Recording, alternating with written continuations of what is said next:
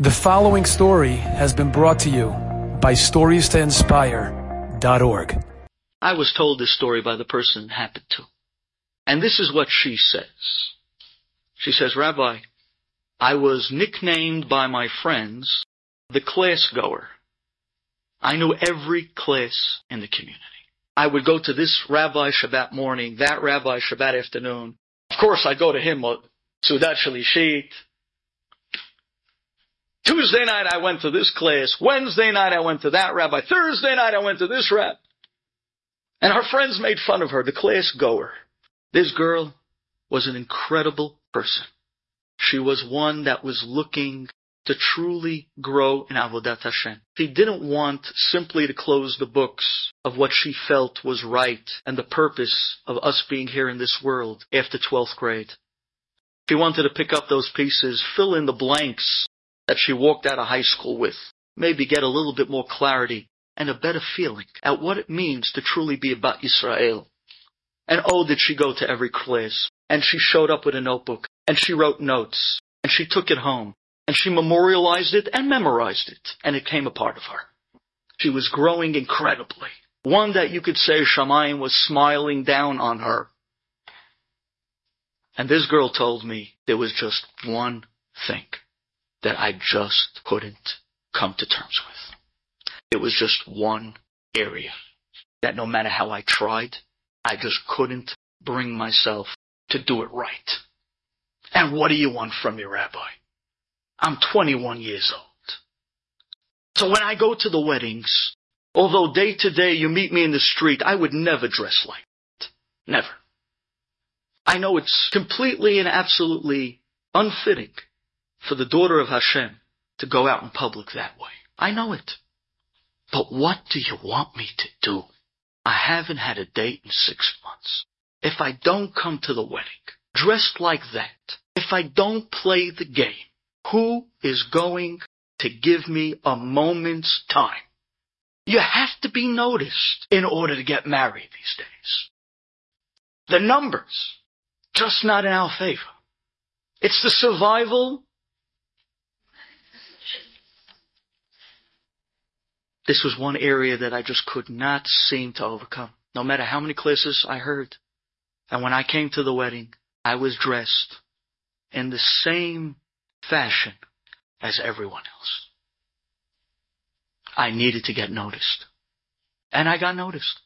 I met a very, very nice guy. Very nice guy. It was funny. We met on the dance floor. We spoke a little bit. We got to know each other. Turns out, before I knew it, very sweet guy, very nice guy. We were engaged. I was so excited. I found a nice guy. Won't exactly call him Prince Charming, but hey, these days you can't be that picky. So I got engaged. She says, when the night I got engaged, I told Hashem, Hashem, I know you weren't too proud about me going to that wedding the way I was dressed. How ironic from all places and all times to meet the guy I met it at the time that you probably weren't smiling at me. The rest of the week I know you were smiling at me because I wouldn't miss a class, not one night, not one minute. But nonetheless, thank you. Thank you. And I'm giving you my word that from this day on, now that I found Prince Charming so-so, I'm going to start working on my tziniut even by weddings. She said the next morning is when the tidal wave hit. She doesn't know what happened. They went out on a date, engaged, Hatan and Kala. And this guy, he just wasn't the same guy from the night before the engagement. Something crazy got into his head. He got on this controlling trip where all of a sudden I became the hadama in the relationship. All of a sudden it became my way or the highway. All of a sudden I somehow or other shrunk to size. And I was kind of trying to get my bearings. Is this the same person I met? From that moment on, it was a nightmare, Rabbi. How he was treating me. How he was talking to me. All of a sudden, the places he took me to weren't exactly a place that I'd be comfortable in. The restaurants we went out to eat weren't exactly the places that in a kosher society one would find themselves. He made the bear. Now, it's easy surfing. I think I finally found the real guy. Although it hurts, I couldn't deal with it. I went home crying to my mother. And of course, what did mommy say to me? What's in your head? He's a great guy. He's a wonderful guy. You're just nervous about the wedding. Come, Rohi, come.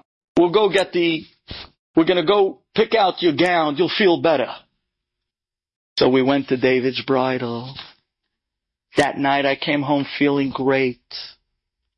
And the next morning, I called him up just to tell him about my gown. He didn't give me two minutes on the phone. And I was telling him about my gown. He didn't want to hear, he wasn't interested. And then when I asked him, how could you not be interested? He said, what do you mean? You're wearing it, not me. What a guy answer. She says it just was a nightmare. It was an avalanche. It got just worse and worse and worse. She says, and then he started using language. He started getting very forceful. I saw that this was a nightmare that wasn't going to end. I went crying to my father. He went and spoke to the rabbi. And the rabbi, after talking to me at length, and after talking to my father, he said, end it. End it. And this poor girl, moments ago on top of the world, and now feeling like she fell lower than where she even started from, with a broken heart, and her confidence shattered to pieces. Hashem. Poor girl. She came crying to the rabbi that night and she said, Rabbi, I'm not gonna live through this. I'm telling you, I'm holding by finding the nearest bridge. Please, give me some words of Hizuk. So the rabbi sat down and he started telling her words of Emunah Bitachon. And then the rabbi told her, listen to me, I think it would be a good idea. Take off two weeks from work. You won't be able to work anyways for the next two weeks. Get on a plane to Israel. Go to the Kvarim. Go to the Kotel. Go to Rachel Imenu. Go pray your heart out. Ask Hashem for help. Go. There, people come back with tremendous hizuk. That's what you need now. So she got on a plane.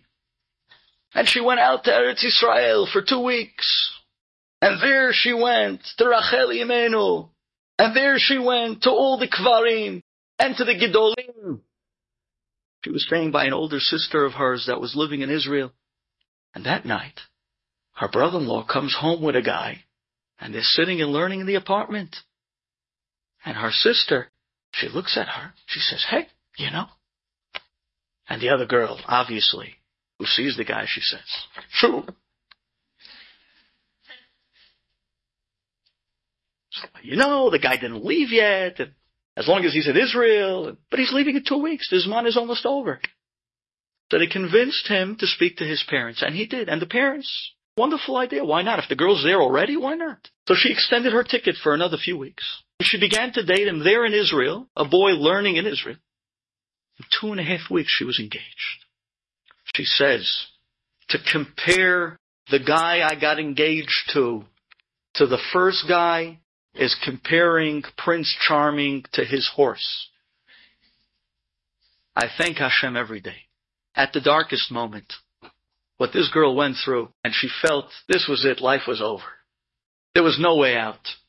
And she cried out that night, Hashem, I took upon myself to be more tsanua, that instead of relying on me and my philosophy of the way a girl can get engaged, I'm relying on your philosophy and your help of the way someone can get engaged.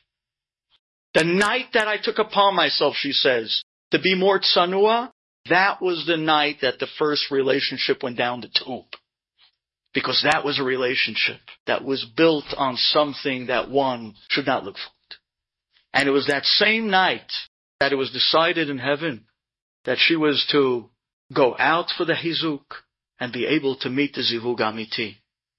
Let's learn from this in the darkest moments. There, in the tzara is already embedded the Yeshua. Avraham Avinu. In the darkest moment, where is Am Yisrael going to come from? It's going to come from Yitzchak only now. And only now will Rivka be born. These words have to carry us on the tremendous trials and tribulations that we carried in these days, the uncertainty, the darkness, the pain, the hurt, to know that Hashem is right there. Bitachon and emunah. There is nothing else. Thank you for coming. Enjoyed this story? Come again. Bring a friend. Stories to inspire.org.